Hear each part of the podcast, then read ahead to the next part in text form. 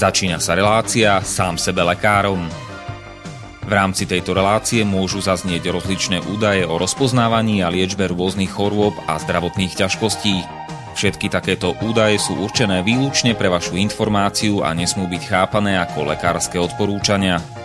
Ak máte akúkoľvek akútnu či chronickú chorobu alebo iné zdravotné ťažkosti, s ktorými si sami neviete dať rady, obráte sa prosím na kvalifikovaného a skúseného odborníka, ktorý bude môcť individuálne určiť, v čom tieto choroby a ťažkosti spočívajú a ako by ich bolo možné odstrániť či vyliečiť. Nič také však nemusí účinkovať na diaľku, teda bez toho, aby vás kompetentný odborník videl a osobne vypočul a vyšetril. Preto je dôležité osobné odborné poradenstvo, ktoré vám môže ušiť liečbu na mieru podľa vašich potrieb, životného štýlu, životného rozpoloženia a ďalších individuálnych daností. Nie je však v silách ani moderátora, ani hostí tejto relácie predvídať všetky okolnosti, ktoré by mohli konkrétne vo vašom prípade nastať a vyčerpávajúcim spôsobom ich v rámci relácie popísať. Zároveň moderátor a hostia tejto relácie nemajú nejakú kontrolu nad tým, či budú ich slová presne zapamätané, správne pochopené a bezchybne uplatnené. Zároveň vôbec netušia, kto všetko túto reláciu bude počúvať a teda nemajú nejakú možnosť individuálne podľa potreby zasiahnuť a diagnostiku či liečbu vhodne upraviť. Zároveň sa lekárska veda prudko vyvíja a každý týždeň sú zverejňované nové a nové vedecké štúdie, z ktorých niektoré prinášajú úplne zásadné nové poznatky, rozširujúce ľudské poznanie alebo vyvracajúce doteraz prevládajúce domienky. Zároveň je človek tvorom omylným a aj napriek všetkej poctivej, úprimnej a svedomitej snahe o plnosť, pravdivosť a bezchybnosť poskytovaných informácií sa môže pomýliť. Preto to všetko nie je mysliteľné, aby moderátor či hostia relácie sám sebe lekárom na slobodnom vysielači niesli akúkoľvek hmotnú či nehmotnú zodpovednosť za prípadné škody, ktoré si poslucháči môžu privodiť neúplným zapamätaním, nesprávnym výkladom či nevhodným uplatnením vo svojom živote tých údajov, čo v tejto relácii odznejú. Z toho však vôbec nevyplýva, že by sme si za svojimi slovami nestáli, ale len to, že keď nemáme právo osobným zásahom ovplyvniť diagnostiku či liečbu daného jednotlivca, logicky nesmie byť od nás požadovaná osobná zodpovednosť za to, čo nemôžeme nejako ovplyvniť. Počúvate Slobodný vysielač. Milé poslucháčky, vážení poslucháči, vitajte v relácii sám sebe lekárom číslo 233, ktorá je nahratá vopred na záznam, takže nám nepíšte ani nevolajte do štúdia, a to ani počas premiéry, ale prípadné otázky, pripomienky, námietky a ďalšiu spätnú väzbu môžete posielať na e-mailovú adresu sám sebe lekárom zavináč gmail.com alebo ak chcete po anglicky gmail.com. Ak počúvate túto reláciu v premiére, tak máme dnes nedelu 12.7., teda júla, klásňa alebo července, roku pána 2020 a všetko dobré k meninám prajeme dnes večer ešte všetkým ninám, fortunátom a fortunátam a už o pár hodín, teda v pondelok, všetkým Margitám, Arnéom, Borivojom a Markétam. Do Česka vše dobré k svátku, všem božkům a zítra všem markétám. Témou dnešnej relácie sú dejiny a kultúra dojčenia a mojím hostom je poradkynia dojčenia inžinierka Janka Michálková www.dojcenie.eu Tak ja by som možno na úvod vlastne o tom, že my sa veľa bavíme o dojčení a pritom dojčenie je niečo, len taký strašne malý výsek z toho, čo bábätko potrebuje. Ja už teraz, aj keď som na tých poradenstvách, tak už hovoriť o tom, že dojčíte, nedojčíte, ako dlho dojčíte, to stáva pre mňa také irrelevantné a zamerievam sa na iné veci. Ono vlastne bábetko sa nedojčí, ono vlastne trávi čas na mame. A vlastne čokoľvek, čo do toho zasahuje, tak vlastne to vytvára nejaké problémy.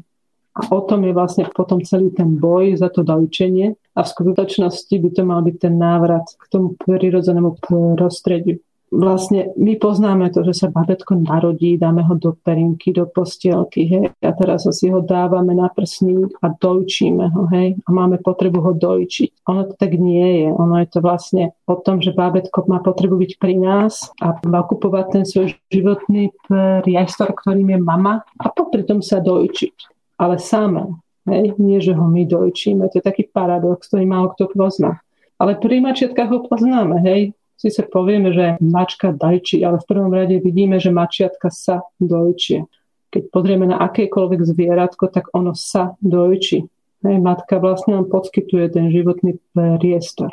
A vlastne všetko, čo sa stalo, prečo sa nedojčí, je vlastne ten zásah do toho prirodzeného prostredia.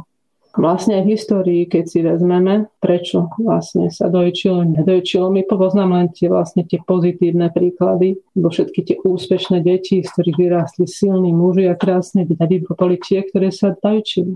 Ale čo sa stalo s tými, ktorých hovoríme, že bola vysoká detská úmrtnosť, to o tom nevieme. A ja osobne si myslím, že je to preto, že sa nedojčili.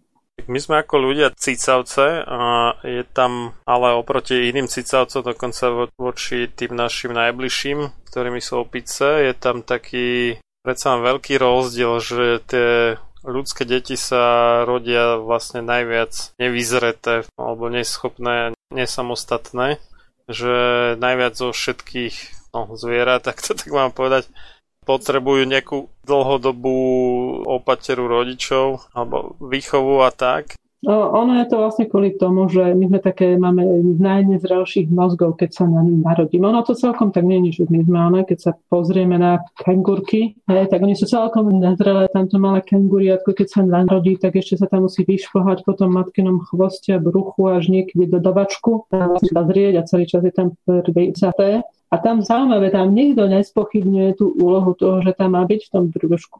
A my sa narodíme, že mám asi tak na 20% vyvinutý mozog, kdežto pri primátoch je to okus viacej. A je to vlastne kvôli tomu, že my sme sa jamili, máme užšie panvy, ale za to máme veľké mozgy. Tak to nejako príroda kompenzovala. A napriek tomu pri primátoch vidíme, alebo ináč aj pri medveďoch alebo kdekoľvek, že vlastne potrebujú tú neustálu opateru. Vlastne oni prejdú, tak ako pri kengurke, vlastne prejdú len z brucha matky vlastne na jej telo a vlastne tam potrebuje zatrvávať. Také zaujímavé je to, že keď je mamička ťahotná, tak nikdy nepríde na um, aby to babetko vzala a odložila ho vonku. Je to automaticky tak, že to brúško je to najprirodzenejšie miesto, kde má babetko byť.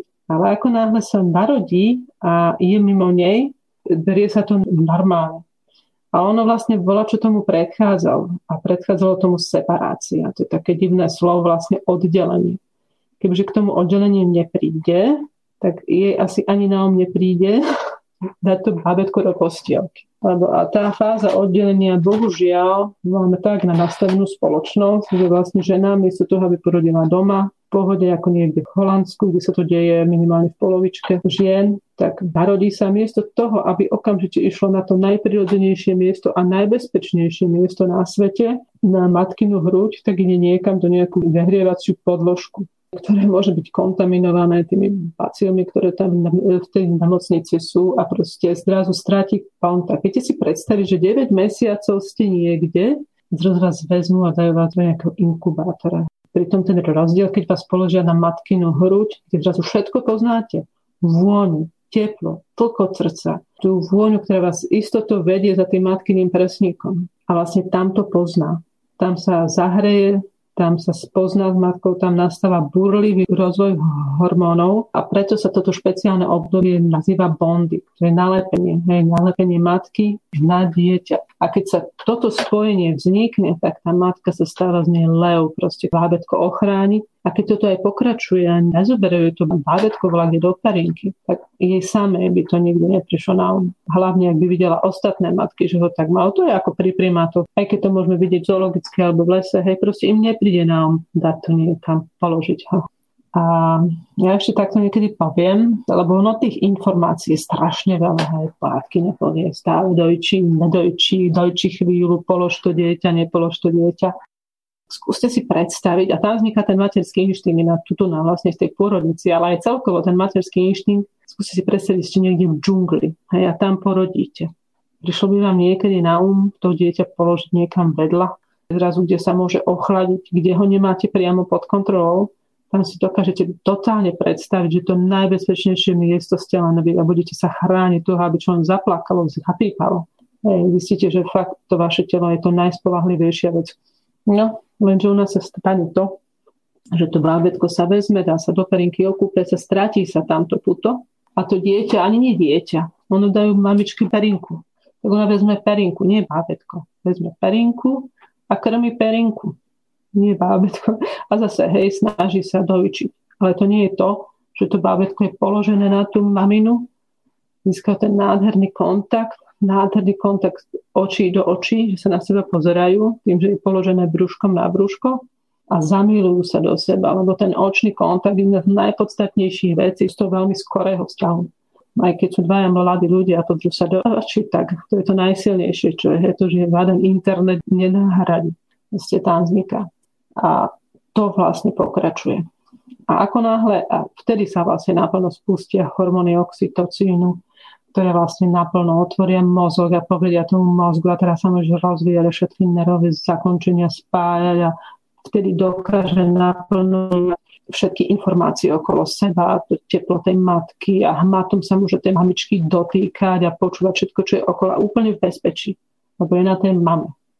Víš to, keď sa prihodí to, že je položené vedľa, sa spustia maximálny obranný mechanizmus, spustí sa hormón kortizol, ten oxytocín sa vypne, zapne sa kortizol, mozgu povie pozor, je nebezpečie a záleží od bábetka, ako to nebezpečie vyhodnotí, zaregistruje niektoré sa okamžite rozplače, taký rev, že vá, a vtedy je celá nemocnica vie, že pozor, je tu bábetko, hej, a to je také lepšie, lebo vtedy sa snaží dostať tej matka, niektoré zase zareaguje, že tvári sa, že spí. Aj to je obranná reakcia.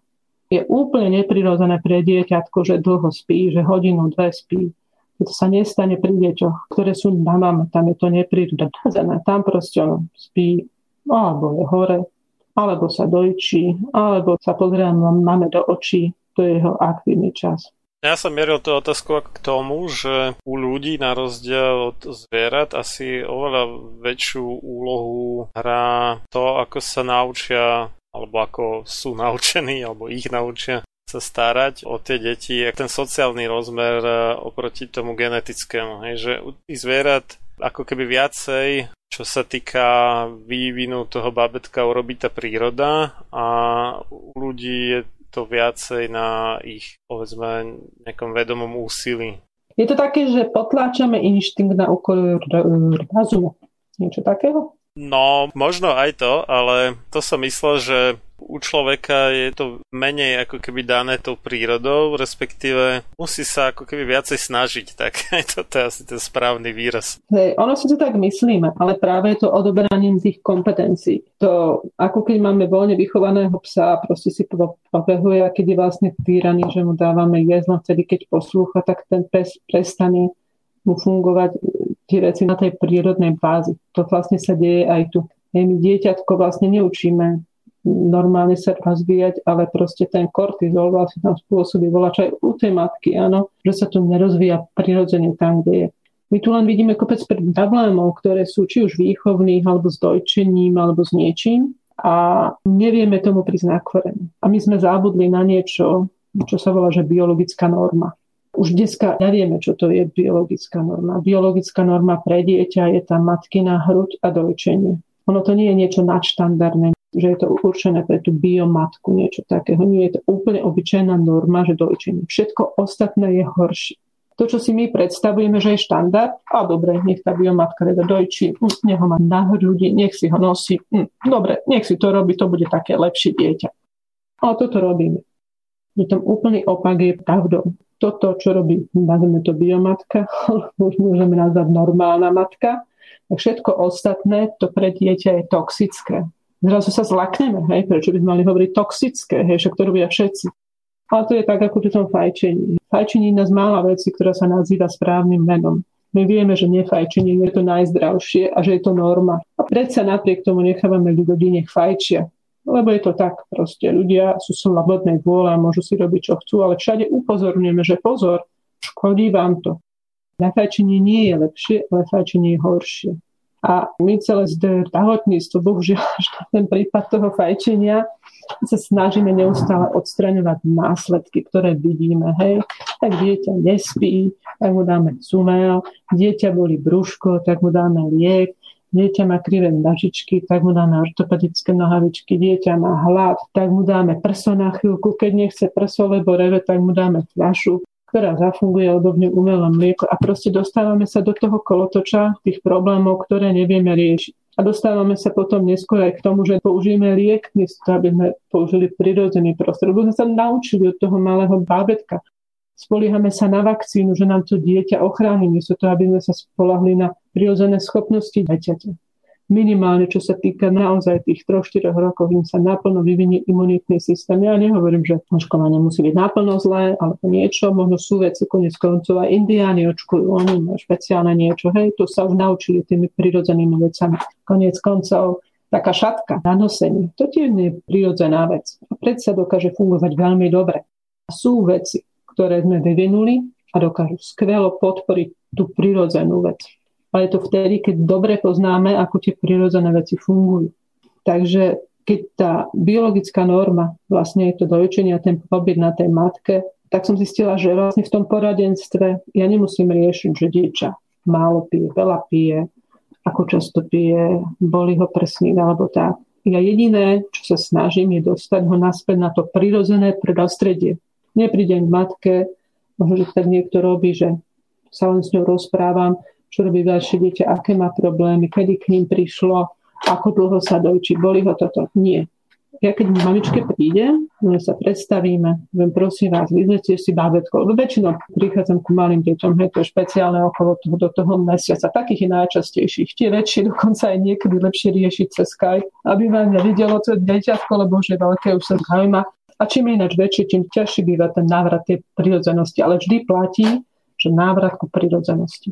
Takže ja keď prídem, poprosím mamičku, aby bábetko vyzliekala len do plienočky, aby si sama pohodlne sadla. Tu vám skoro nikto nepovie, sadnite si, hej, pohodlne, majte pohodlie pri dojčení, hej. Proste zválte sa, lebo tam budete tráviť veľa času. Bola, kedy bola 6 dielka a celých 6 týždňov musela byť v posteli, respektíve v kúte, ktorá sa volá, že kútna tá bola pri posteli a nikto nesmel za to matkou ísť, teda len jesť jednak aj verili na nejaké uvrieknutie, ináč toto sa deje aj v iných národoch. Oni sú tak silno naviazaní na seba, že nejaká energia tam proste funguje a proste keď do toho niekto vojde, tak proste tú energiu môže narušiť.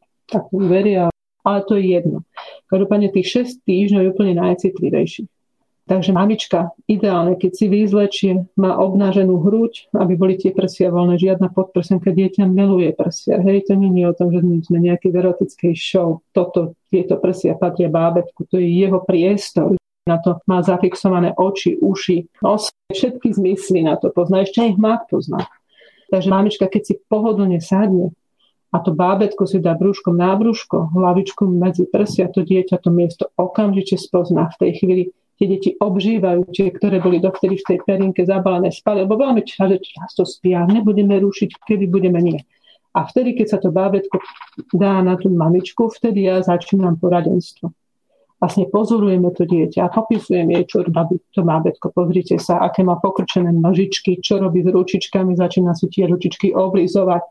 Pozrite sa, nič mu nezavadzia, žiadna rúčka neprekáža, žiadna nožička neprekáža bo v tých doterajších polohách, ktorých dajčili, no v perinke už bábe sam sa nejako nehýbalo, ale keď ho mala v tej štandardnej kvaliskovej polohe, kde je to bábetko na chrbte vlastne, tak skúste si predstaviť samých seba, že ste na chrbte a snažia sa vás niekto nakrmiť. Ako skúste zdvihnúť hlavu ku tej potrave, to je dosť namáhavé, skúste pravotnúť ešte poležiačky. Toto všetko vytvára proste problémy, lebo niektorá mamička má veľa mlieka, niektorá málo a teraz sa nemusíte tam dobre prísať a proste vzniká celý rad e, problémov len kvôli tomu, že ste v svojej polohe na chrbte. A v tej chvíli ste donútení len prijať tú potravu. Takže vtedy vás naozaj matka dojčí, respektíve nám dáva krmi vás, hej, teda to bábetko. Tak ono, je to proti gravitácii v podstate.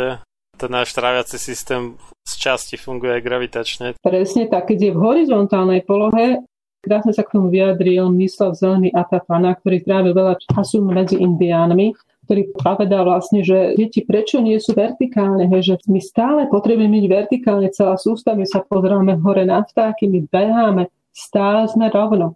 Potrebujeme vyskakovať, potrebujeme chodiť. Aj to malé dieťa je na to nachystané. Takže to bábetko vlastne tým, že tam má mamička leží položmo pohodlne, ono má určitý sklon. Môže ináč aj stať, potom sú je to v tých šatkách, aj to je dobré. Nie leža na chrbte, lebo tam už niká nebezpečie, to na chvíľku asi odbočím späť k tomu pôrodu, lebo co sa vraciame k tej polohe. Je teraz také módne, že ten blonding a to samoprísatie a bohužiaľ taká nevhodné video, čo je často používané, pekne to nazvala Diane Westringen, že je to poloha mŕtvej matky.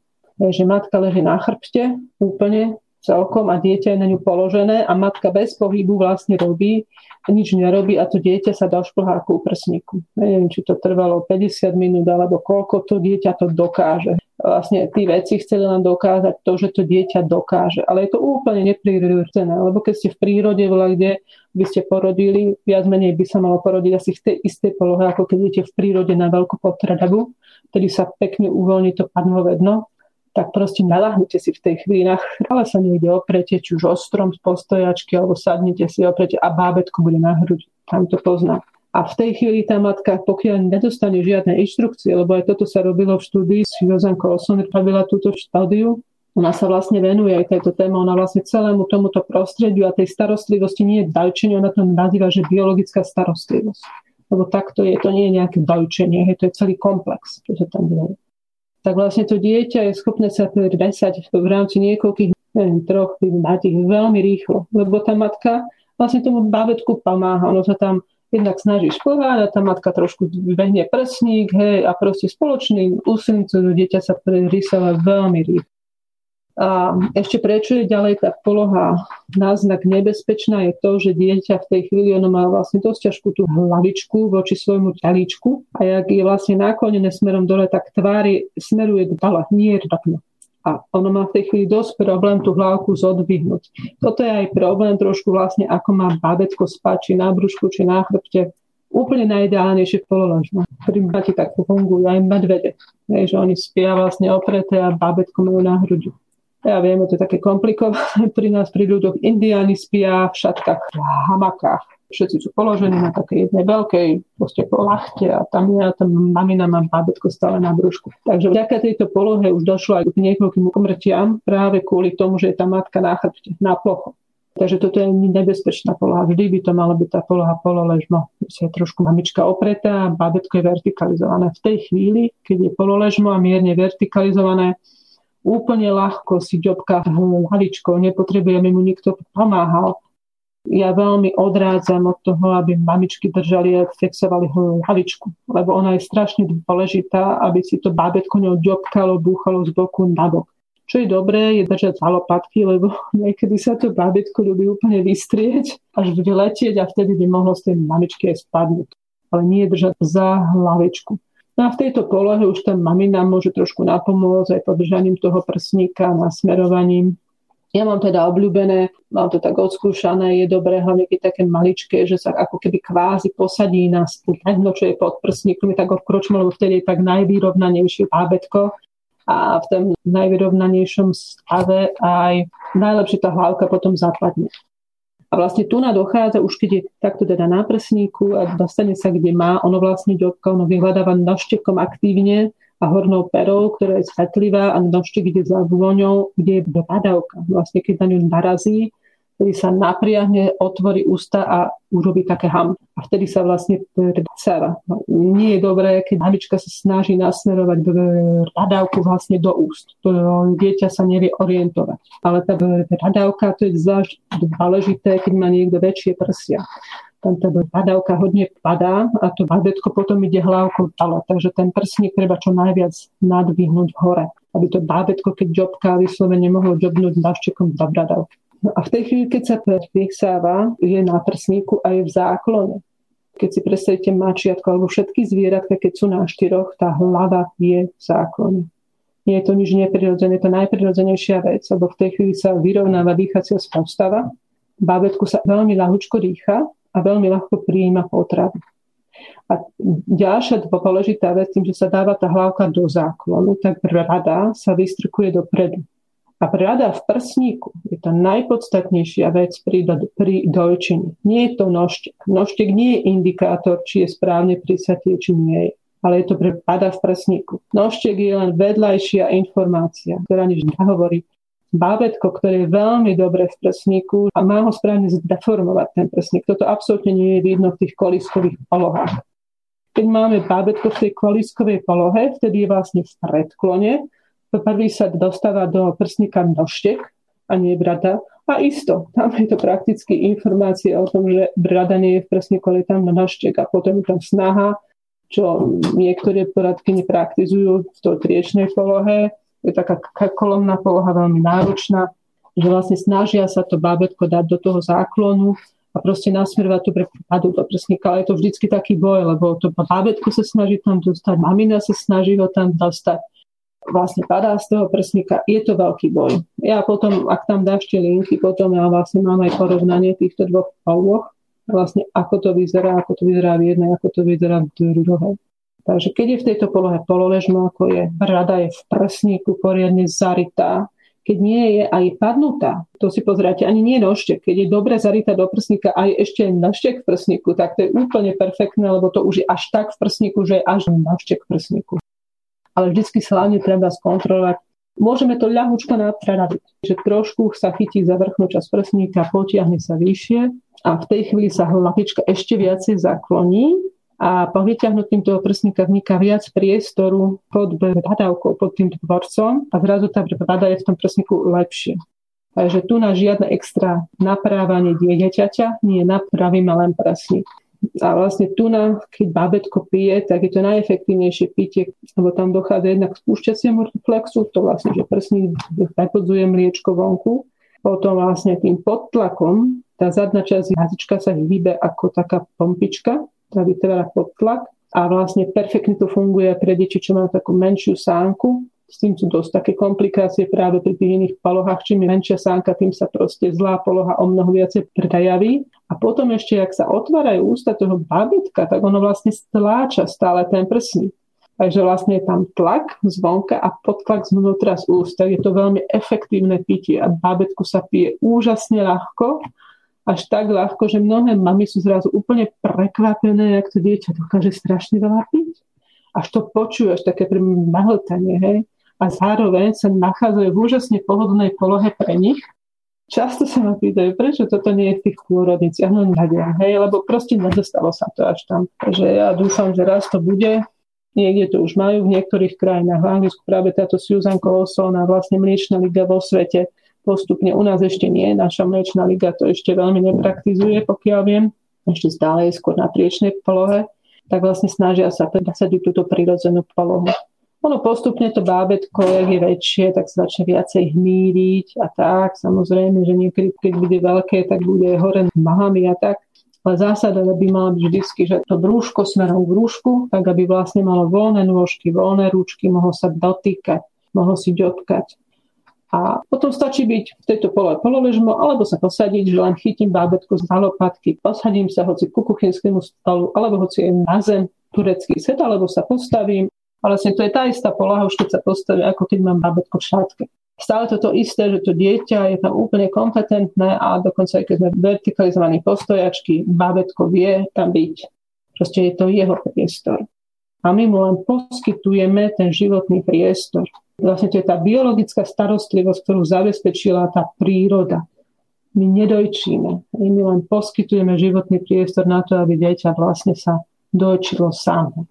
To je taký ten rozdiel veľký. A potom ja neriešim, či má málo pije, veľa pije, ako často. A tu vlastne je potom vidno, že to dieťa funguje úplne odlišne, ako sme boli zvyknutí. Žiadna, že 3 hodiny spí, po 3 hodinách sa zobúdza papa, zase spí. Nie. Dieťatko, ja tak volám, že to je aktívna a pasívna fáza.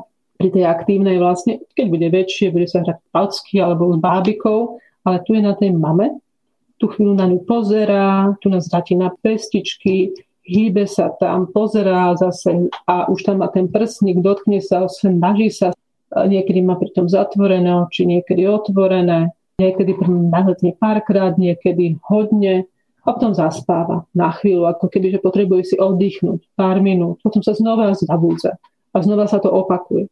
A toto je ten úžasný rozvoj mozgu. Toto nezažíva v žiadnej postielke. Takže my keď chceme znižiť IQ, tak ho dávame do postielky alebo do perinky ale keď chceme dať to, čo tá príroda poskytla, tak mu treba poskytnúť tieto základné, tú biologickú starostlivosť. A nič k tomu netreba, iba vlastné telo.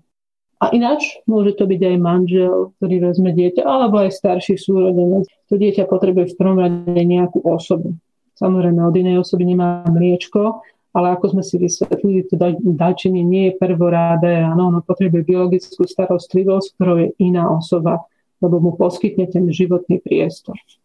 No, toto je ten asi rozdiel, že tie opice to nejak vedia ako keby samé od seba, alebo ja neviem, či odkúkavajú jedno od druhej. Odkúkávajú, strašne ľahko sa to odkúkáva. Lebo je to veľmi prirodzené. Dokonca keď boli v zoologických záhradách, kde boli odtrhnuté od tých svojich zvarov, tak proste prišli k ním ľudské matky a od nich odkúkávali. Hej? Takže nie, tiež je to vlastne najideálnejšie sa naučiť tým, že to pozerá a vlastne pri tomto poradenstve aj táto poloha má úžasnú výhodu v tom, že je bezkontaktná. Ja nemusím niečo ukazovať, držať, pridržať. Nie, ja len vysvetľujem vám svoju bábiku a ukážem takto, hej, tu na ruku, tu na si tú ruku podložte, čo máte pri dieťatku, vankušik si tam dajte. To je celá moja obsluha, niekedy podržím tú ruku mamičky, no hej, to je celá. Takže odkúkávanie je to najideálnejšie. Tá opica by to nevedela teda, hej, keby to neodkúkala. A môže tam byť separácia, môže tam byť problém. Ale až tak neviem, ono zase, my máme silné tie inštinkty, áno, takže prvé, čo urobíme, keby sa deťatkom narodilo, tak asi ho vezmeme na tú hruď. A zase, ako sme si ukázali aj na tom samoprísatí, vlastne pri pôrode, tak vlastne to dieťa je schopné samé ísť na ten prsník. Takže stačí urobiť to, že matka si dá to babetko na hruď a pokiaľ nechá tomu voľný priestor, tak ono k tomu príde. To je pri iných zvieratách. Ako náhle dochádza k separácii nejakej, tak dochádza k odtrhnutiu tých prirodzených inštinktov a dochádza k problémom. To je aj pri sekciách, aj psi už majú tieto problémy, majú sekciu. Proste tam ten bonding, to je to najpodstatnejšie, čo je tam. Je to proste tie prvé dve hodiny po pôrode, ten vrchol tých hormónov.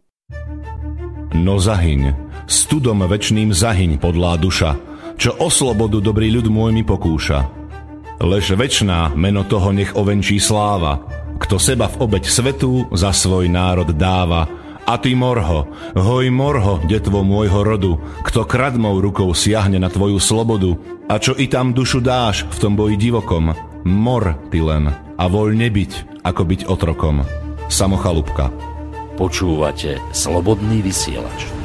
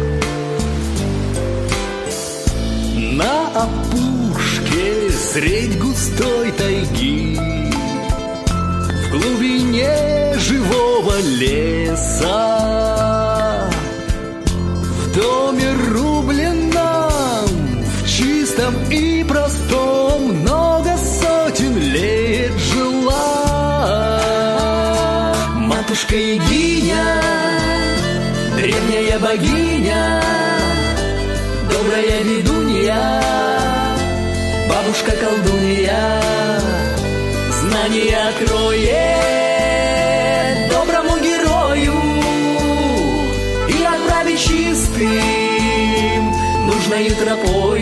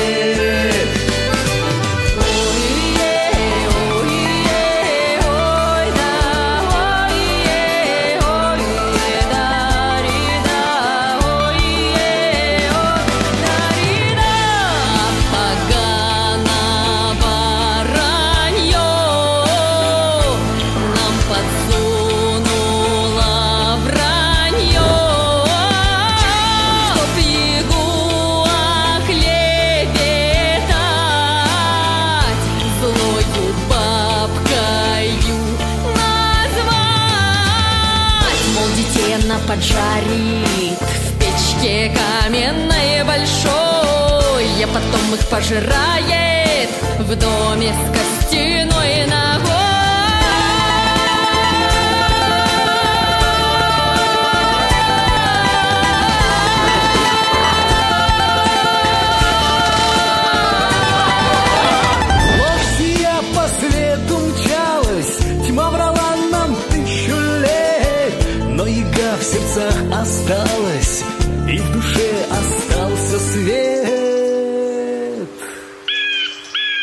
Матушка Егиня, древняя богиня, добрая ведунья, бабушка колдунья, матушка Егиня, древняя богиня, добрая ведунья, бабушка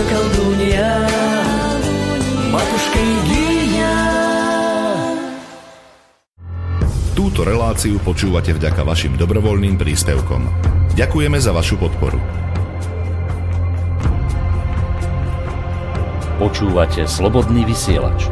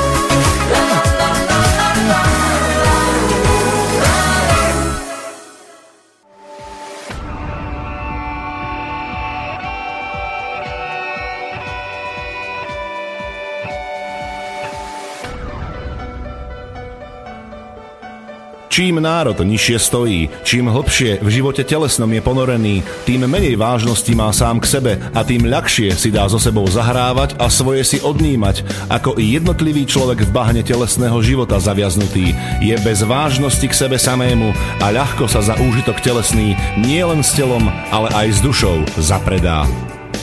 Ľudovít Štúr Máte naladený slobodný vysielač Banská Bystrica.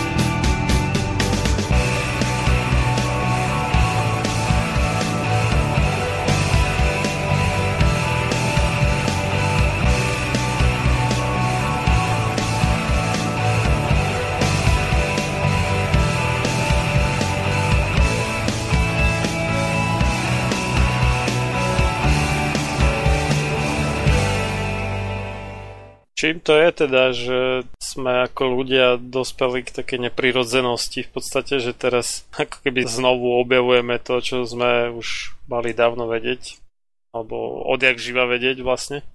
To je vlastne to, čo som vlastne tak e, sa dozvedela postupne, neviem, či to úplne pravdivé není. Jednak to, že sme sa obliekli. Dali sme niečo medzi seba, bábetko, zliezli sme zo stromov a začali sme sa starať o zem. A vlastne práve polnohospodárstvo je tá vec, ktorá nás oddelila od dieťaťa my sme potrebovali to dieťa odložiť na nejaký čas, aby sme mohli okopávať.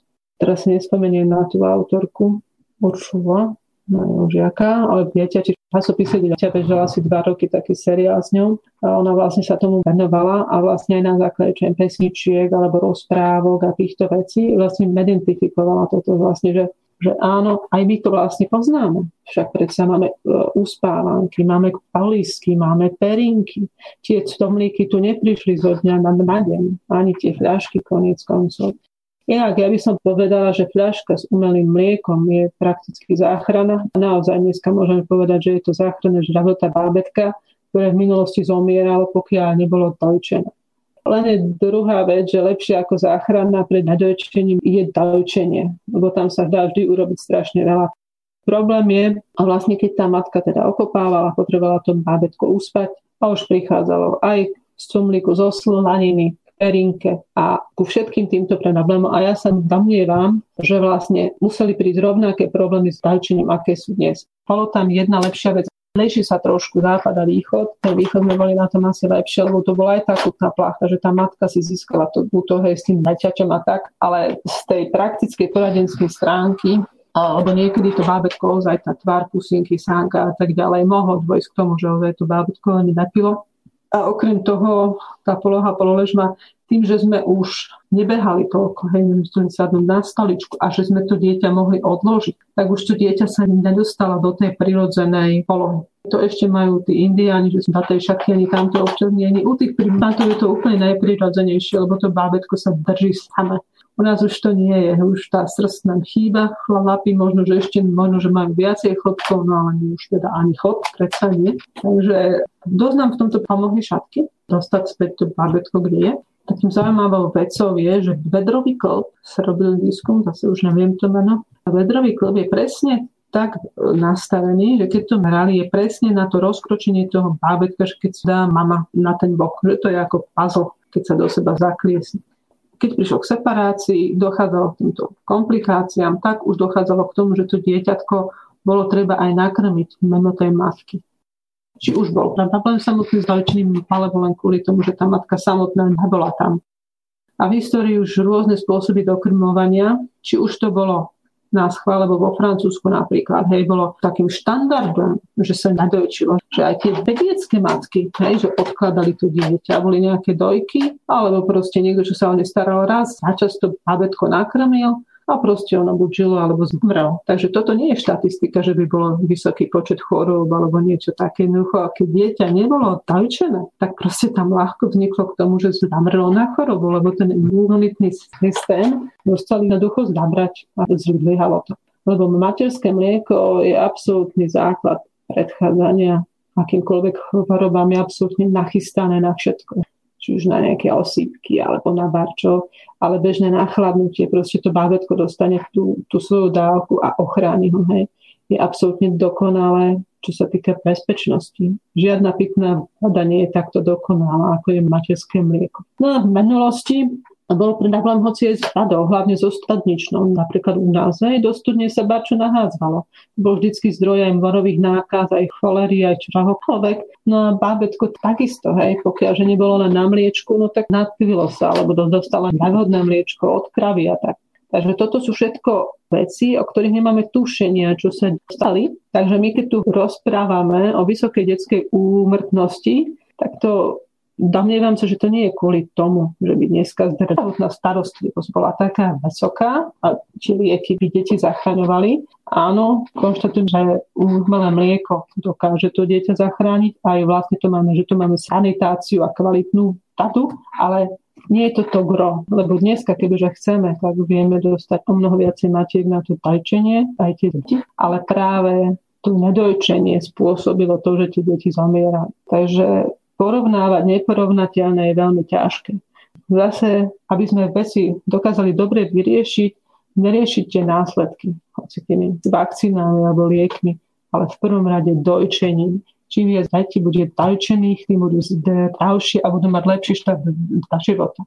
A tie, čo nebudú, budú chorlavejšie, budú mať nižšie IQ, nižší rozvoj už len napríklad to, že keď je blábetko na tele matky, tak ono sa optimálne rozvíja, tie svaly sú neustále zapojené. Ono vlastne počúva, vníma. A ono o mnoho lepšie potom začne behať. Má vycvičenú rovnováhu, keď je nosené v šatke. Taký zaujímavosť je to, že keď sa dieťa nosí v šatke aj tam spí, tak bolo dokázané, že má menšiu potrebu spánku. A to je tým, že ten spánok je kvalitnejší. Takže nepotrebuje toľko spať, aby sa dostalo do tých hlbších fáz čo si niektorí aj tak zle vysvetľujú, že pre Boha ja ho badím alebo nie. Je to proste tým, že je to kvalitnejšie ten spánok.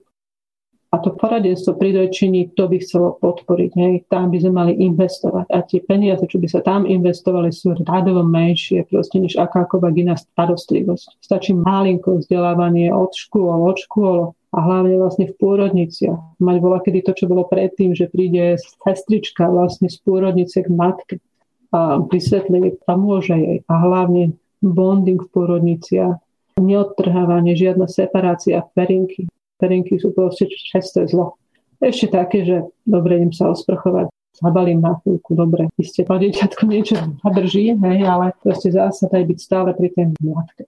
No ja som akorát dnes pozeral video, kde Milan Mazurek vymenoval, aké všetky mimovládne, tzv. mimovládne organizácie boli podporené zo štátneho rozpočtu, čím podľa mňa prestali byť mimovládnymi, keď ich vláda zaplatila, ale dobre. A na aké projekty, tak mne vlastní dúbkom stávali a to boli 10 tisíce, 100 tisíce eur hore-dole, vieš, že a úplne nezmysly na natočenie nejakých pár videí, ktoré mali niekoľko desiatok zľadnutí a také úplne že vyhodené peniaze na nič, asi iba proste, aby niekto mohol brať nejaký plat a reálne proste sa flákal a nerobil nič užitočné. A pritom na takéto veci by sa dali oveľa zmysluplnejšie naložiť tieto prostredky z našich daní. Aťka Kráľová, ktorá sa venuje tajčeniu na také, takú akciu, ktorá sa volá Vždy spolu, ona sa veľmi snaží o túto podporu a by sme sa strašne rádi teda dostali až niekam ku nejakým poslancom a domov. A len je to veľmi namáhavé, proste, aby niekto od toto stál. A bola tam zmena. Viem, že v minulosti boli snahy a stále sú z mamily a tak, aby vlastne na tej vládnej úrovni, na tej štátnej sa vlastne do tohto investovalo. Naozaj by muselo byť zameranie nášho ministerstva zdravotníctva na zdravie občanov a nie na nejaké úlohy vyplývajúce z Európskej komisie, kto nám niekto niečo nakazuje. A podobne ako pri tom hajčení celkovo pri riešení veci, my máme problém identifikovať cieľ. My si ho veľmi často nahrádzame s procesom. Niečo sa nám pokazí, tak riešime tú malú vec, ale nepozeráme sa vlastne na ten zdroj, kde nám to vzniká. Hej? Ten zdroj je jednoznačne tu na nedojčený. že máme choroby a tak ďalej. Dojčiť a ako? To znamená, že v tých pôrodniciach a ako? Že budeme ich vzdelávať a že pustíme k tým ľudí, ktorých s tým vedia, že potrebujeme ich zaškoliť tým najlepším poradkým. Neviem, čo neviem, máme tu Susan Cole, z toho Anglicka. Proste sú aj v Nemecku, pokiaľ viem, majú veľmi dobré školiteľské veci. Ale aj Mamila sa samotná, tam má širokú škálu poradkyň, začína, že vraj už tiež s polohou pololežnou už som videla prvé video, tiež im tam ešte chýbajú nejaké chytávky k tomu, ale už každopádne majú veľmi široký rozsah tých poradky. Vlastne tam, keby sa investovalo a podporili tie matky, lebo mnohé z tých matiek sú na materských, hej, mohli by to mať ako zárobkovú činnosť, kebyže to môže fungovať cez poisťovne, alebo ktorá matka si dovolí.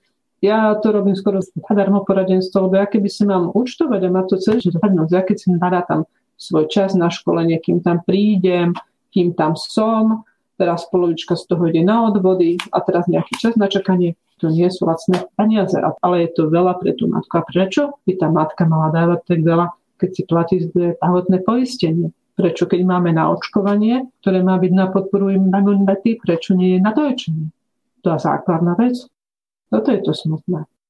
Toto mi trošku pripomenulo takú poučku, že manžel to je ten človek, ktorý pomáha žene s tými problémami, ktoré by nemala, keby si ho nebola zobrala. Čiže na jednu stranu vlastne tou nejakou neprirodzenosťou šialenou navytvárame kopec problémov, aj, povedzme aj s tou imunitou u bábe a potom sa snažíme ešte úplne komplikovanejšie prostriedky vyvinúť na to, aby sme napravili to zlo, ktoré sme napáchali, ale tie prostriedky napáchajú ešte väčší zlo v zásade.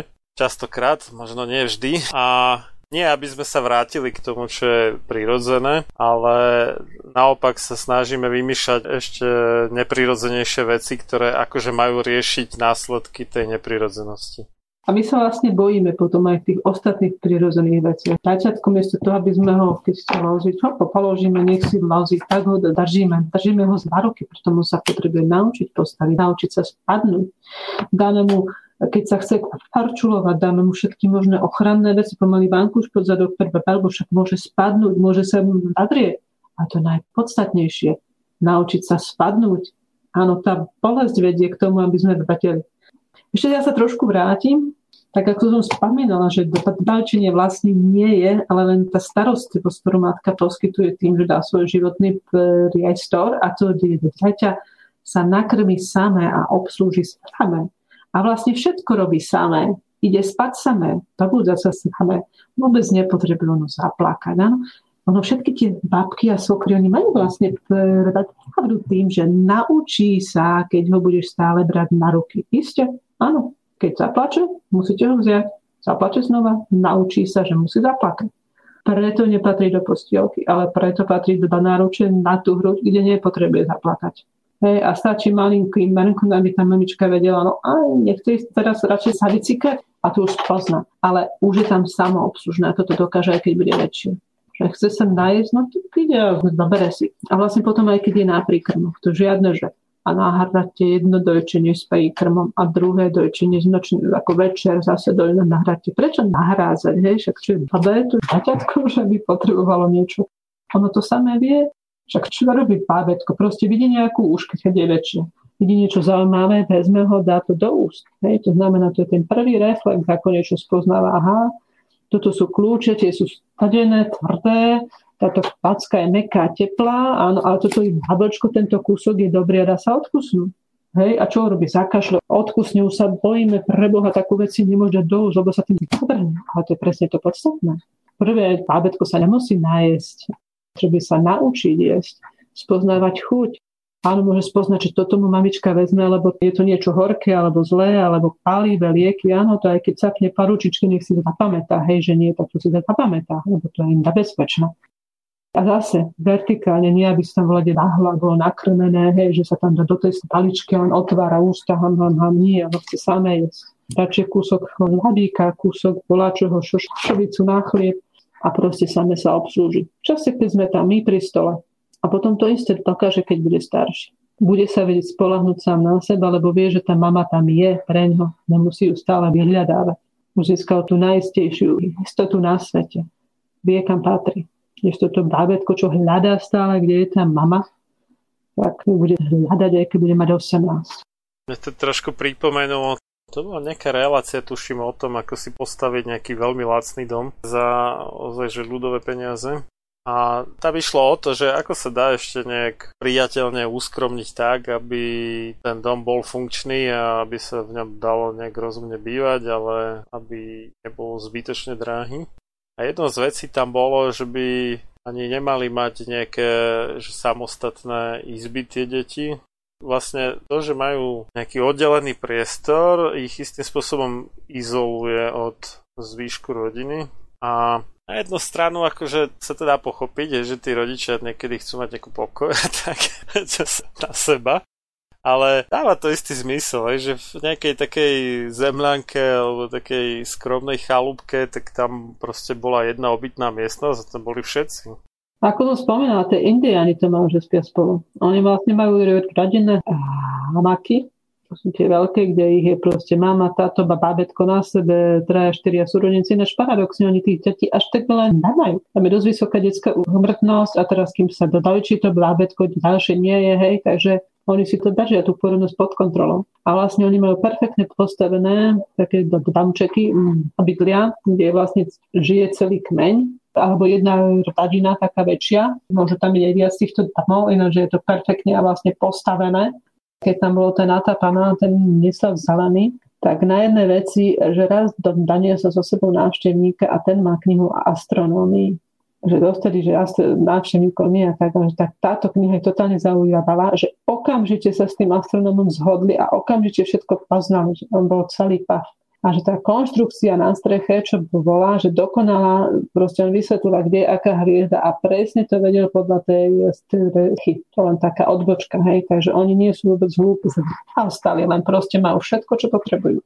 Nepotrebujú naše peniaze alebo niečo takého akoráky sa možno teda odkúpi ich zem, ale a vlastne oni spia takto a nepotrebujú. A vlastne ten priestor pod tým je potom vlastne balný. Takže je tam vlastne aj teplo, majú spoločnú, nie sú sociálne vzdialenosti, ale v blízkych vzdialenosti a je tam to bezpečie.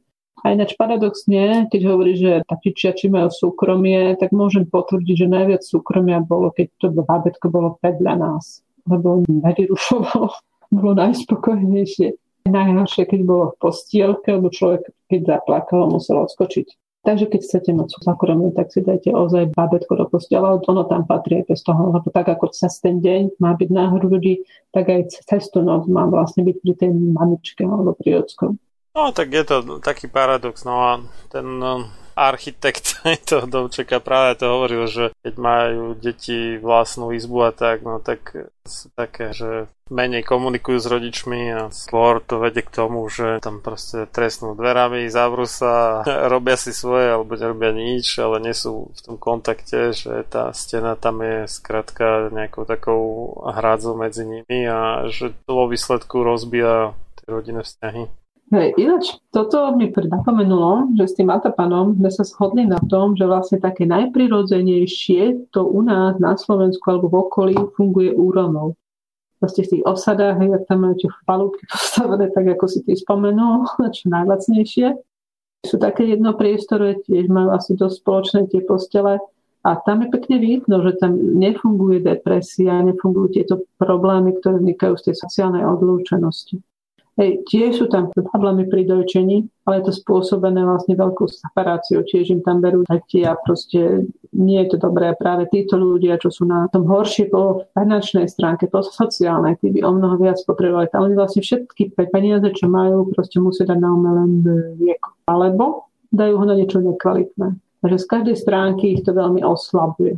Hej, takže tí, čo sú na tom zle, vďaka nedojčeniu sú na tom ešte horšie ten vklad do života oni by potrebovali veľmi, veľmi silný a je to tam hodne zle.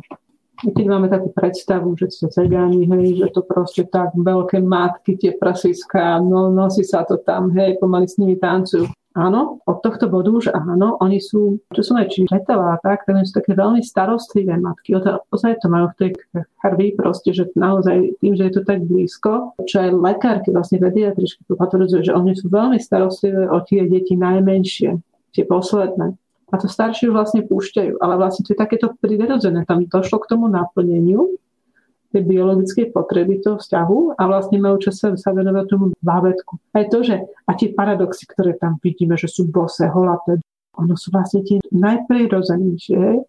Kebyže sa ešte k tomu pridá to vajčenie a to, že tie chalupky sú trošku kvalitnejšie a že tam nie je ten alkohol a že majú prácu aspoň v tom polnohospodárstve, tak sú vlastne na tom najlepšie zo všetkých, paradoxne. No. Možno, aspoň možno pohľadu. Že nie všetko, čo je zlé, čo sa nám zdá, je zlé. No. No, na jednej strane to polnohospodárstvo možno bolo podkladom ako keby pre tie prírodzenosti niektoré, ale my tu vlastne máme ako keby vyššiu úroveň, že to sú tí priemyselní ľudia, ľudia, čo pracujú v službách, ktorí sú prevažne sústredení v mestách, že tam je to otrhnutie ešte väčšie vlastne. A keď niekto žije, tak povedať, z voľnej prírody, tak uh, Možno istým spôsobom aj tá príroda sama má na neho väčší vplyv a tým pádom je aj on ako keby viac v súlade s prírodzenosťou. Ja ti tu skočím do reči, tu nás začal jednu veľmi dobrú vec. A to je tá vec, ktorá ma veľmi trápi, lebo v tomto nemôžem nejako tej mám mamičke pomôcť. A to je presne to, že máme krásne domy, byty, má tam mamička v nich sama Sem tam príde svokra, sem tam príde mama, možno, že muž tam ešte zo zapárny, ale je sama. To je sociálna odlúčenosť, nemožno sa naučiť od tých starších. Pravdu povedia, a ešte to ešte tak často, že prídeme, že sa mi ospravedlňujú samozrejme, že z pôrodnice, že má jednu vetičku položenú tu, kde nebola, kde bola navyknutá, hej. A už si to tak všimlo, však to vieme, aké to príde čo, hej, a keď budú väčšie, tak už to bude celkom. Normálne najradšej chodím do domácnosti, kde ako keby na prvý pohľad neporiadok, hej? ale to je taká tá zabývaná domácnosť, hej? že proste tie veci sú tam, kde si ľudia kde majú najradšej. A proste a v tej domácnosti, v takej domácnosti väčšinou je to, že sú rodičov, hej? alebo že sú tam s príbuznými. A to je úplne najlepšie, lebo vtedy môžem zavolať, hej, aj tú mamu, aj tú svokru vysvetliť, že ak to už je s tou postielkou, s tým zamrnčaním, už to vidia. A to sú tí ľudia, ktorí tej mame môžu najviac pomôcť. Učia ich, hej, dajú im nájsť a sú pri nich, keď zaplače, keď už navláze, lebo ono je mama, hej, keď povieme, že oddychuje a tak, ale aj keď to bolo to 600 nedelie, tak tá matka nesmela odtiaľ výjsť. Tam bola povinnosť jedať jesť. To, že musela byť tá starostlivosť zabezpečená. A tu nám mamička má stále tendenciu, že musí niečo, musí uprátať, musí nájsť, musí muža, sa nemá čas ani osprchovať. V Japonsku je zvykom, že prvé bábetko, keď je, tak mamička, že je 3 mesiace u svojej matky. Presne toto je, ako sme možno, že my mali to 600 nadelie. Ja som to teda zažila, už bolo to perfektné. Tak som za to strašne páčna, že ozaj som mohla ísť pred padobedom sa ísť osprchovať a nikto mi nič nepovedal, ešte aj som dostala jesť. Takže toto strašne chýba potom, že čo, keď tá matka má viacero dcer a dve, tri majú deti v tom istom čase. No tak sú tam spolu, no však to není problém navariť pre všetkých. Tu máš ako v tej porodnici, vlastne tam by sa tak dal úžasne pomôcť za tie 3-4 dní, lebo vlastne prečo sú tam tie matky 3-4 dní, hej? O tom sa už nesmie hovoriť, však je to úplne zbytočné. Lebo však všade inde vo svete sú deň alebo dva už podľa toho, či to je sekcia alebo prirodzený pôrod. No tak to je kvôli tomu, ja som počul normálne vysvetlenie, že na ten štvrtý alebo piatý deň sa očkoval proti tuberkulóze a aby tie nejaké v úvodzovkách neprispôsobilé alebo marginalizované, alebo jak ich nazveme, matky nezdrhali príliš skoro a tak, tak uh, ich tam držali niekedy za sociku dokonca, že za mrežami až vyslovene. Áno, nie, bolo ešte horšie. Oni tí deti tam potom, lebo oni sú veľmi prirodzené. Oni sa boja, že ten muž je tiež taký veľmi prirodzený a potrebuje mať svoje potreby, alebo majú doma aj staršie deti. Tí deti nehávali doma, vlastne ušli vlastne domov, tí boli separované a tam vznikali tie ďalšie problémy s fajčením. No, takže očkovanie proti tuberkulóze sa zrušilo, ale paradoxne sa nezrušilo to zotrvávanie v porodnici tak dlho. A toto, ja si to tak krásne viem predstaviť, že by ten čas bol využitý na to, že naučiť tú mamičku, aby si oddychla, aby sedela, to máte to dieťa, čo potrebuje, tam stačí úplne minimum. Fakt, jedno, žiadne odoberanie detí, hej. Naozaj tá sestra bola len k tomu, aby krúžila okolo tých matiek a splňala im, čo im vidí na očiach.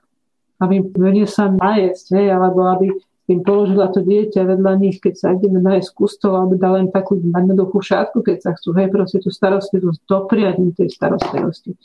Najhoršie je to, že keď oni vezmú tú starostlivosť od dieťa, ťažšia separácia, zaberanie kompetencií. My ti okúpeme, my ti odvážime, my ti nakrmeme, dáme cumlik.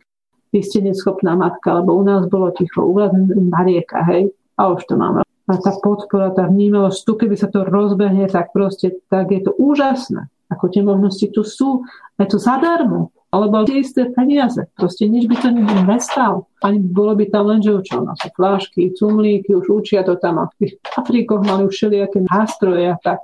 Stačí len vzdelávanie. A žiadne zdrhávanie. No.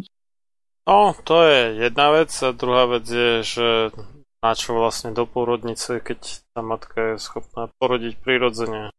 Dobre, povedzme také tie prípady, kedy je evidentné, že hrozí nejaké riziko, tak nech sú v porodnici, ale zvyšok nie je dôvod takových ťahať niekam inám.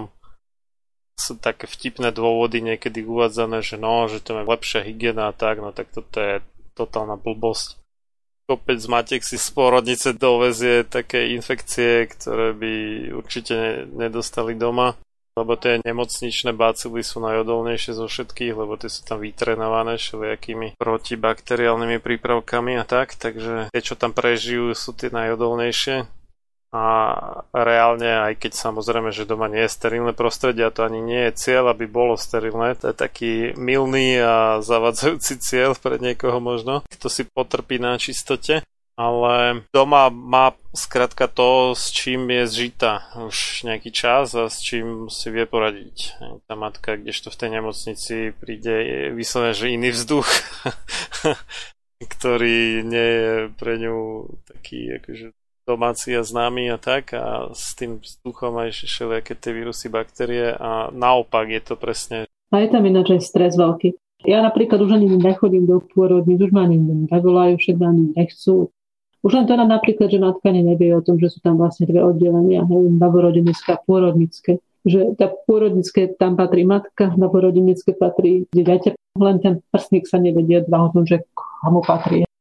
Tak potom dochádza často ku rozcholom novorodenické sestry, pôrodnické asistentky jednej a druhej. Vlastne by chceli pomôcť, jedne to vedia niekedy lepšie a tak ale väčšinou platí to, že tie pôrodnické asistentky majú väčšie vzdelanie aj sa viacej zaujímajú. Lebo oni musia mať určitý stupeň vzdelania a tak ešte tie novorodnecké väššie. Už teda nechodím do tých pôrodníc, lebo to bol vždy detský stres. Proste tá matka, keď som vysvetlila, že čo a ako má robiť, už len pozerala, či tam prišla sestrička, už keď som ja prišla, tak už á, to je tá, čo chce vyzliekať bábetko z periniek, hej. A už keď som prišla, ten mam, mamička už vlastne vystresovaná, lebo už ma musela volať, už to robila volať, čo, čo mala pocit, že je zlé, proste volať niekoho na pomoc.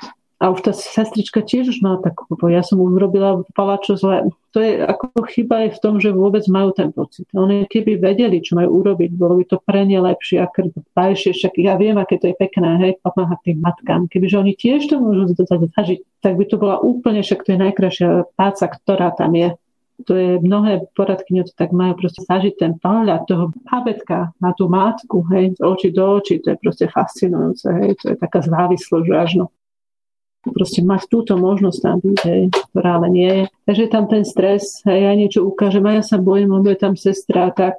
A už to aj urobí, ale potom by bola, viete čo, ja som to nenahala tak celé. Zhodnotené, počiarknuté, už do porodníc radšej nejdem, radšej poviem, prosím vás, urobte, čo vám povedia, čo uznáte vy za vhodné. A hneď, keď budete z porodnice, ja hej, a vlastne v priebehu ako sme teraz v tejto chvíli, tak už spolu raz rozprávame, to už sa bábetko obvykle či bez problémov, už tam spínka, zabúda sa, e, už nabehlo na ten cyklus. Už sa medzi tým zmenila farba pokožky, to sme ho vyťahli na začiatku sparinky, predtým bolo také červené celé, už hladne iba matkinu pakošku. Keď sa spýtam, že či je zima, takže nie, že je mi strašne horko. Tak lebo hlavne cez zimu to je také, že sa boja vlastne dieťa vyťahovať. A ináč to mám aj také podozrenie, že vlastne toto je dôvod, že teraz v lavate tie mamičky nemajú zabrany dať bábetko vonku z perinky, hej. A mám pocit, že je vtedy je menej poradenstiev. Ak sa oteplí, tak fakt to je cítiť, že tá perinka je proste dareba príde september, október a už to je. Jednak je už po decembri, po Vianociach, po Vianociach bábetka, ale už sa teda aj ochladilo. Takže najlepšie je pohoda, kľud a do domáce prostredie. Ja si občas želám, keď také niečo náročnejšie, komplikovanejšie, lebo aj také sú, hej, už keď je to prirodzené, lebo tú matku vlastne treba vrátiť z tej prirodzenosti. Ono sa to nezdá, ale už tých pár chvíľ tej pôrodnosti naučila, hlavne napríklad, keď sú to časniatka. Proste tam ich tak zmanipulovali tie mamičky. Musíte krmiť fľašou, hej, fľašou, naučiť sa len takto, každé tri hodiny len tie návštevy a proste sú tak vytrénované, že vďaka zdravotníckému systému to bábetko žije, že ono sa, tam mamina bojí urobiť čokoľvek. A bohužiaľ veľmi často, aj keď za mnou príde nejaká, hej, že mám predčasniatko je v inkubátore, snažím sa toto vysvetliť, hej, že prichystajte sa, bohužiaľ nemáte. Ale keď dájdete, zavolajte ma, málo ktorá ma už zavolá. Proste to už tak je zmanipulované, tak príde o mlieko a tak sa bojí, že už proste tej cesty je náročné už vlastne už nie. Takže toto sú také veľmi náročné a smutné veci, lebo ja viem, ako to môže fungovať, ako to má fungovať, ale viem urobiť len to, čo sa dá viacej nie. Si spomínala teda, že aj tie, ktoré by to mali vedieť, ženy, keďže to radia druhým, častokrát neradia dobre. Radia vždycky, čo vedia, čo im naučili. Tak ako to máš lekára, hej? Veď otec zdroje, akým sa dostane v skutočnosti by vlastne nejaká tá sestrička mala inštruovať matku a že by nemala byť ani potrebná nejaká ďalšia poradkynia, dojčenia a tak. Jasné, my sme na navyšne. Ale skutočnosť je taká, že tie sestričky sú proste v tomto smere nevzdelané alebo zle vzdelané a niekedy možno aj neochotné, to už ako ktorá asi. No, to vždy je nejaká časť, že neochotná, hej. Ale ja to berem tak, že väčšina z nich proste išla do toho s tým, že chce to robiť. Každý má tú tendenciu pomáhať, väčšina. Len bohužiaľ. Realita je taká, ako je, a keď má zlé tie informácie, aj ten lekár, väčšina tých doktorov podľa mňa chce to pomôcť, hej, ale keď sú zlé informácie, aj, aj to očkovanie, že väčšina si myslí, že to je iba pre áno. A možno, že by aj bolo, kebyže je to bezpečné, účinné, hej, a kebyže je to tam dané v tej chvíli, keď to má. Proste on je naučený to, že toto, čo robí, by malo byť dobré je to vždycky, že teda smrdí od hlavy. Keď sú zlé informácie z hora, tak potom sa to dole tie informácie už spúšťajú také, aké sú. By to možno chcelo aj taký, nielen, že ako tréning prírodzeného dojčenia, ale vôbec nejakého toho návratu k prírodzenosti, aby viacej počúvali nejaké svoje inštinkty ženy, ale zrejme aj muži, keď ide o dojčenie a týchto veciach okolo malého babetka, ide hlavne o ženy samozrejme lebo sú napríklad také veci, keď sme spomínali tých Rómov, jeden uh, už zaslúžili pediatr už na dôchodku hovoril, že tie rómske matky častokrát mali takú vycvičenú intuíciu, alebo ak to môže nazvať, že dobehla povedzme s nejakým dieťaťom menším, ktoré vyzeralo byť pomerne v poriadku a tvrdila, že jej sa niečo nezdá, že vieš, nejaký oni častokrát bývajú takí neústupčiví, dotieraví a tak. A on hovoril, že skoro vždy naozaj ako pri tom vyšetrení buď niečo prehliadli, alebo to bolo niečo povedzme výnimočnejšie a že naozaj našli nejakú závažnú vec, keď teda sa na to pozreli podrobnejšie a že netreba ignorovať ako keby tie zlé tušenia týchto matiek. A kdežto u tých väčšinových, zatiaľ väčšinových ešte, to vie dokedy. Alebo neprirodzených. To, áno, môžeme povedať, že viacej neprirodzených, že to už takéto nebýva. Málo kedy teda. Ale ja čo môžem cítiť, akože fakt mám maminy, čo nosia a dojčia spolu, naozaj ten pocitový ten vzťah je na tej inej úrovni, tej vyššej, presne ako u týchto matiek, u týchto romských, hej. Tam je naozaj o to, že oni trávia viac času spolu. Naozaj majú menšie priestory, sú viac zaviazaní, je tam viac sesterní, bratraní, čo nám nosia. A keď si s ním veľa a neodkladáš to dieťa, tak ho spoznáš. Proste ozaj to mrknutie je odlišné od nejakého iného mrknutia. Takže vieš, a ešte keď dáš na doktora, že príde, že áno, vtedy máš, vtedy hento, ten inštinkt je potom strašne silný. Inštinkt, materský inštinkt nie je niečo, s čím sa narodia, že Rómovia ho majú väčšie od Indiáni alebo Afričania. Nie. Materský inštinkt sa rodí bondingom a kontaktom. Ešte to je tá naviazanosť. Tak ako keď je muž ženou, sú intenzívne a sú spolu a dalo sú spolu. Tiež tam vzniká inštinkt. Naozaj kontakt fyzický, ten oxytocín, ak sa hovorí, že je hormón lásky, on je zároveň hormón vzťahovej väzby, ale alebo aj hormón padín. To veľmi, veľmi dôležité, preto je tak dôležité sa pozerať do očí, napiať sa, pohľadiť sa. Aj tí starší, čo sme, aj tí starých, ako treba pohľadiť, hej. Jak obžívajú, keď sa im dostane deti, bábetko do rúk. To sú neskutočné veci. No, miesto toho by sme im dali najradšej už pomaly diálkový ovládač a internet veci a nech si značnú gombík, keď im je zle v lepšom prípade nejakého psíka na pohľad, a nie. Robotické babetko napojené na internet. Áno, ktoré bude vedieť získať informáciu od toho starkého, že či potrebuje zrovna nejakú dávku inzulínu. Že?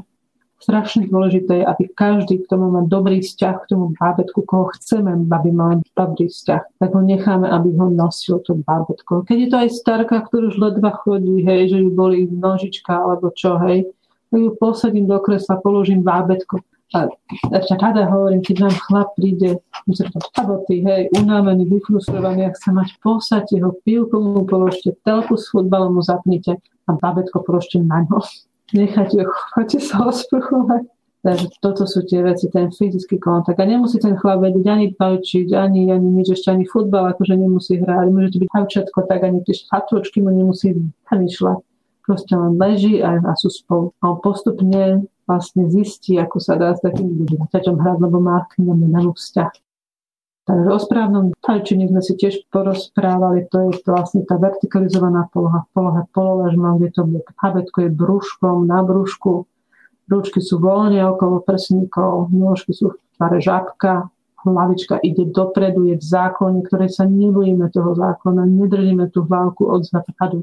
Bábätko od prvých okamihov parodu vie ju podržať, dvíhať ju, je to veľmi dôležité, lebo vlastne to umožní, že sa vie same napiť, same pustiť, same odkašľať. Ja, keď my sme behne aj same odgrgnúť, my potrebujeme špeciálnu polohu na odgrgnutie. Toto je tá poloha, to je tá istá poloha. Navštekom miluje proste sa obtierať o, o ten prsník, pozerať do očí. Nám namožníme mu to, hej, nohy veložiť, nechať sa obsluhovať, radšej si tú pizzu nechať doniesť nechať radšej trocha špiny, lebo bábetko potrebuje špin, lebo vlastne všetko sa tvorí v materskom mlieku a naučí sa fungovať s tou špinou čo sú tam tie baktérie. Hej, nebojme sa, nedezinfikujeme všetko. Ono sa hovorí, že správne dieťa má zísť niekoľko kilov hlady, aby dobre vyzrelo. Než to bolo u indiánov, že oni v čase nepohody majú nachystané zásobu ílových haličiek a tým sa krmia. To len taká odbočka, pretože ten, tá hľadná ozaj nie je zlá, pokiaľ nie je teda zrovna kontaminovaná.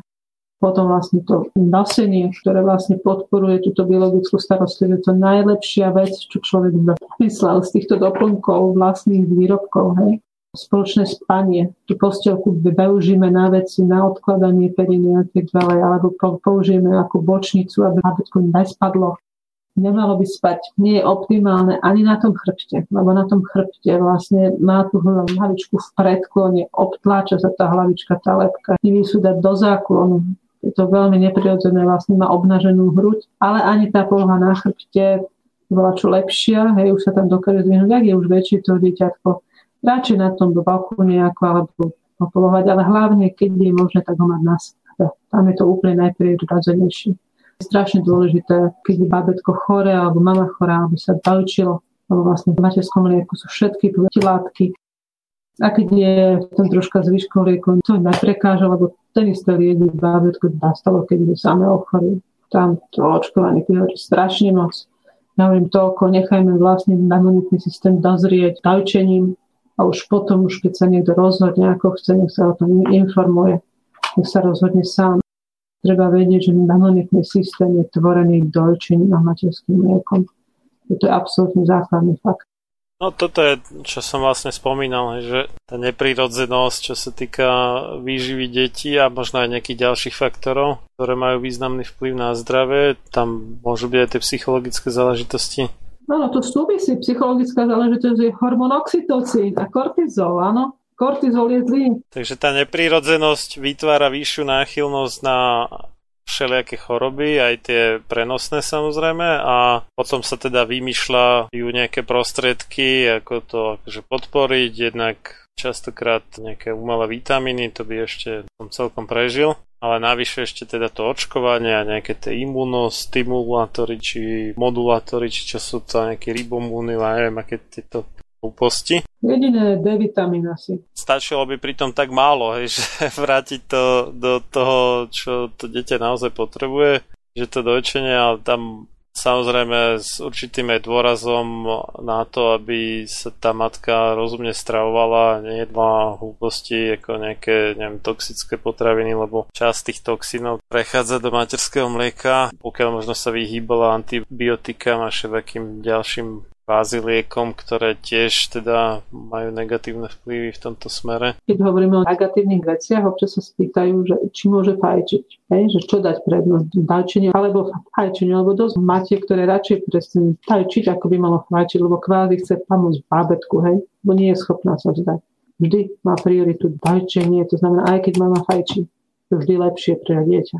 Lebo aj tak, bez toho žiadna matka pri dieťati nefajčí, ale si ide niekam na balkón alebo tak, hej už to je, že je tu zdahotná a je v bruchu a že proste fakt tam je to zlé pri tom fajčení. Ale tu časť ide do toho materského mlieka, je to vždy menšie zlo ako nedojčenie. lebo prichádza aj o fyzický kontakt, aj o to mlieko. Tá matka bude pokračovať vo fajčení tak či tak. Alkohol alebo drogy, to sú komplikovanejšie veci, ale vieš, čo sú, lebo toto môžu počuť veľa matek aj čo fajčia.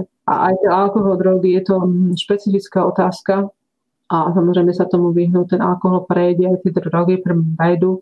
Tam to najcitlivejšie ozaj asi do tých 6 mesiacov, už potom je to také špecifické. Bez tak, ale zase sa vrátime k tej biologickej starostlivosti, že aj keď nie je dajčená, aj keď je na flaške napríklad to dieťa, hej, lebo teraz môžu počúvať aj Ježiš Maria zase o tom dajčení to biologická starostlivosť patrí aj nedojčeným deťom, čo sú na flaške rovnaká paloha. Brúško na brúško. Tú flašku vezmeme hore dnom, respektíve mierne bokom a ako je na tej hrudi, tak tak tú flašku panúkneme.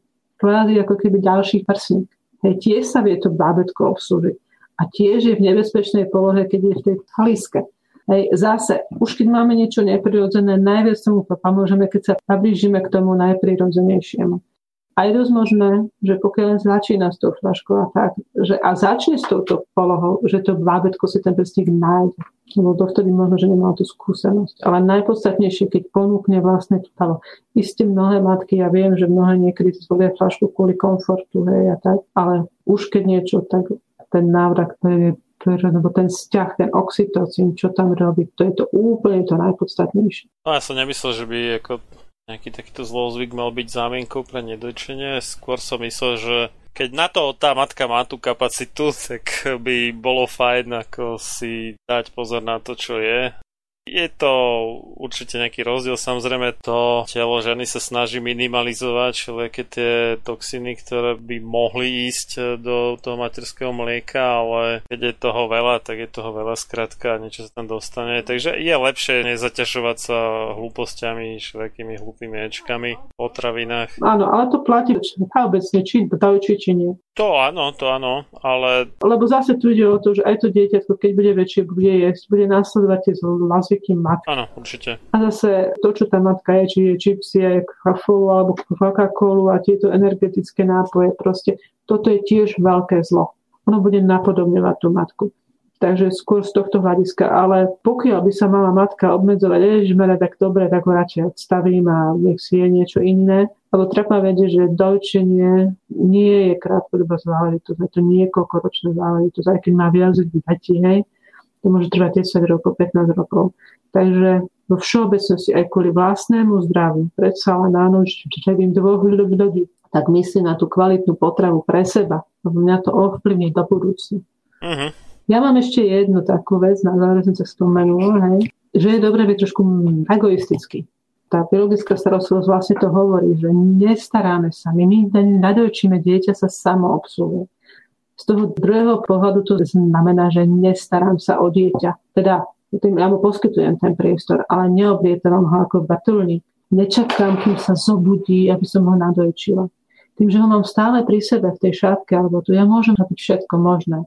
Ja môžem ísť na záchod, ja môžem ísť na úrad, ja môžem ísť do obchodu, ja môžem ísť na výlet, ja môžem ísť kamarátkou, ja idem vesiť prádlo, ale všade to bábetko je so mnou.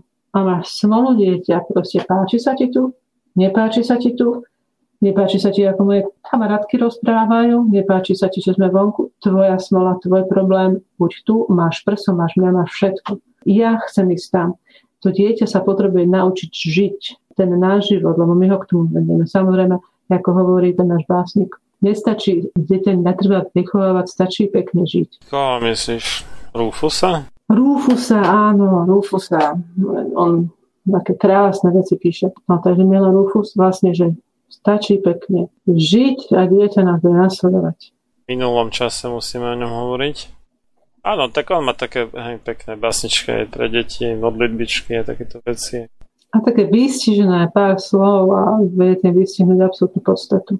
Ďakujem veľmi pekne za rozhovor. Dobre, ešte vlastne pozývam tých, čo majú záujem, vlastne pozrieť si moju webovú stránku, kde sú všetké článočky, kde sú videá. Na stránke je www.dajčenie.eu Takže čokoľvek je tam aj kontakt, môžu sa pýtať, môžu poslať otázky. Ale hlavne pozerajte videá, porovnávajte si to a keď sa vám to páči, to najlepšie, čo môžete, zdieľajte a skúšajte a pošlete iným. Lebo to je tá vec, ako sa dajú tieto informácie dostať, ale nie tým, že to ja poviem, ale vy budete tým, že to vy budete, naučite tak, ako je to pri opiciach, pri primátoch, pri každom inom vzore, proste to najpodstatnejšie. Držím palce. A hlavne nechutnávajte si to, ten pohľad z očí do očí, ten je najkrajší na svete. Nič veľkého, nič pekného, nič šľachetného sa nevytvorilo bez obete. Len slaboch sa k obetiam naučiť nemôže, ale duša vznešená horí po nich, lebo práve v obetiach svoju silu, svoje panstvo duch ukazuje. Ľudový Štúr Počúvate Slobodný vysielač.